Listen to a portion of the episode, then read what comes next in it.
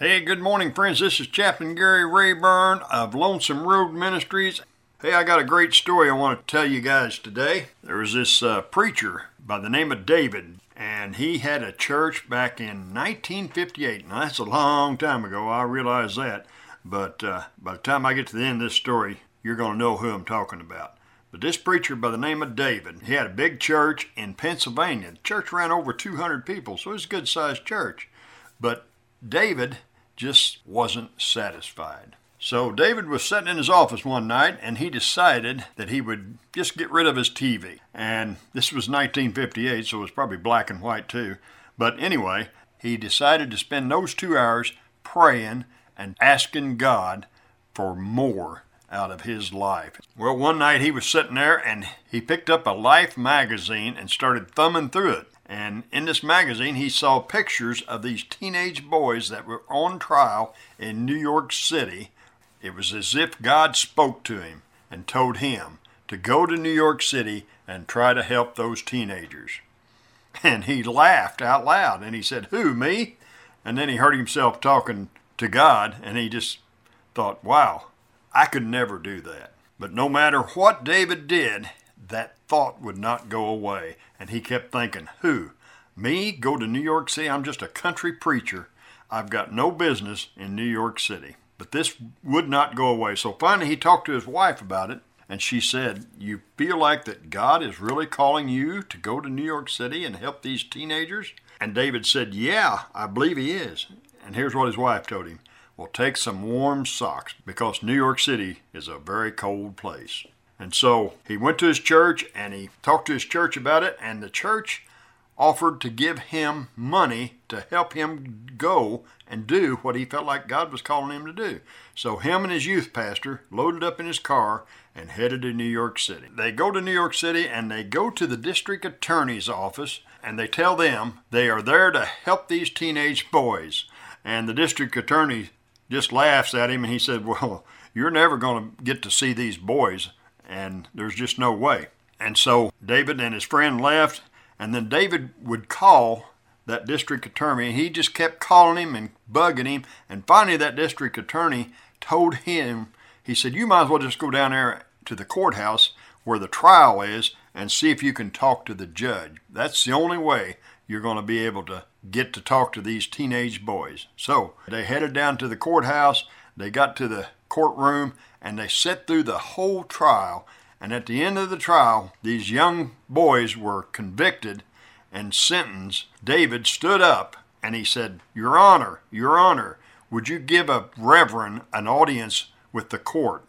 And the judge just turned around and walked back to his chambers, and pretty soon the court officers came and escorted David out of the courtroom. And when he got outside of the courtroom, the newspapers reporters were taking pictures of him. They looked at David and they said, What's that book you're holding in your hand? He said, Well, that's my Bible. He said, Are you ashamed of it? He said, Well, no. So he, he held it up high and the flash bulbs were popping. David was embarrassed when he left the courtroom and he, him and his buddy, they set out in their car and David wept for 20 minutes. And finally he said, Let's go back home. When they got back home, they found out that his picture was on the front page of the New York Times holding that Bible in the air. And it embarrassed David, what they wrote about him. And he felt like a failure. But you know what? The Holy Spirit would not leave David alone, and he kept convicting him and telling him to go back to New York City and help those teenagers. So finally, he went to his church and talked to them, and they gave him more money to go back to New York City to try to help those teenagers. And him and his youth pastor headed back to New York City. And when they got into New York City, they didn't know where to go. So they just kind of ended up walking the streets. Some of the teenage gang members seen them and they said, Hey, we know you. David said, Well, how do you know me? They said, Well, your picture was all over the papers. You're that preacher from Pennsylvania. So David started talking to the gang members and they listened to him. And pretty soon there were some of them that had given their heart to the Lord. He never could figure out a way to get back to those teenagers that he thought he God had sent him to help, but he just kept witnessing that these gang members one after the other would get saved and turn their heart over to the Lord. And David still felt like he had failed God. And when he went back home, he took a trip to Ohio to visit his grandfather, who was an old preacher. And him and his grandfather was sitting out in the field one day, and he said, Grandpa, I feel like I've failed God. God sent me to New York City to help these teenage boys on trial, and I didn't never get the chance to talk to him. David talked to his grandfather and he told him what he felt like God had put on his heart to do. And he said, Grandpa, what do you think about it? Do you think that God was really calling me to help those boys on trial? And his grandfather said, Son, I don't think God's ever going to let you see those seven boys that you thought you were supposed to go help. And here's the reason why.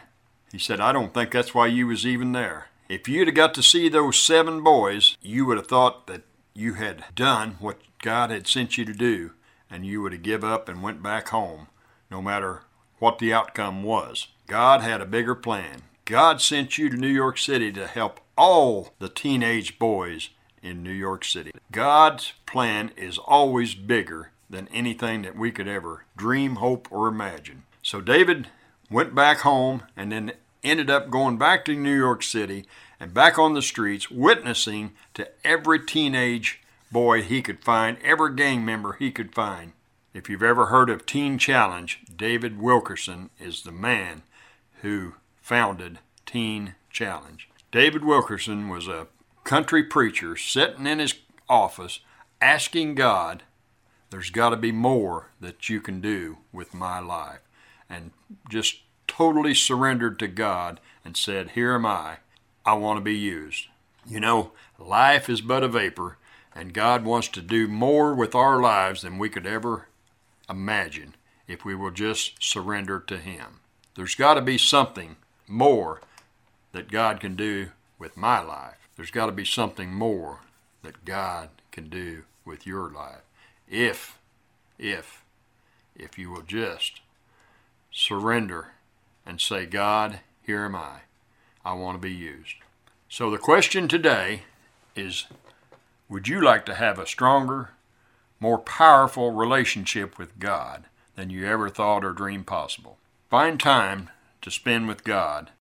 And friend, if you're ready to shed those chains that are binding you, then we can help you right now. All you have to do is pray and ask God break those chains off of you, and He will do it. Pray a simple little prayer Lord Jesus, break these chains and set me free. Lord, I give you my heart right now in Jesus' name. At the darkest of days, I was lost without hope, just an old sinner thief at the end of my rope.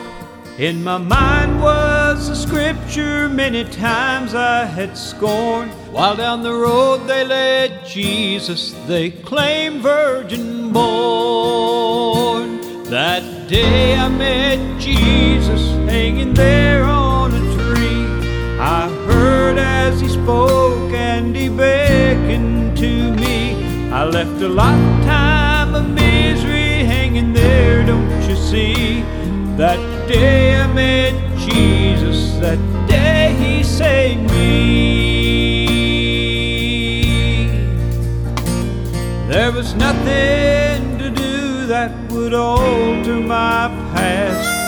That's when I knew that this day was my last. They nailed this man Jesus on a cross next to me. There I opened my heart new life to receive.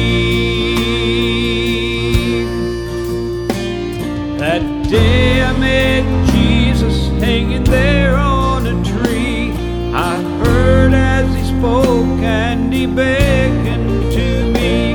I left a lifetime of misery hanging there, don't you see? That day I met Jesus, that day he saved me.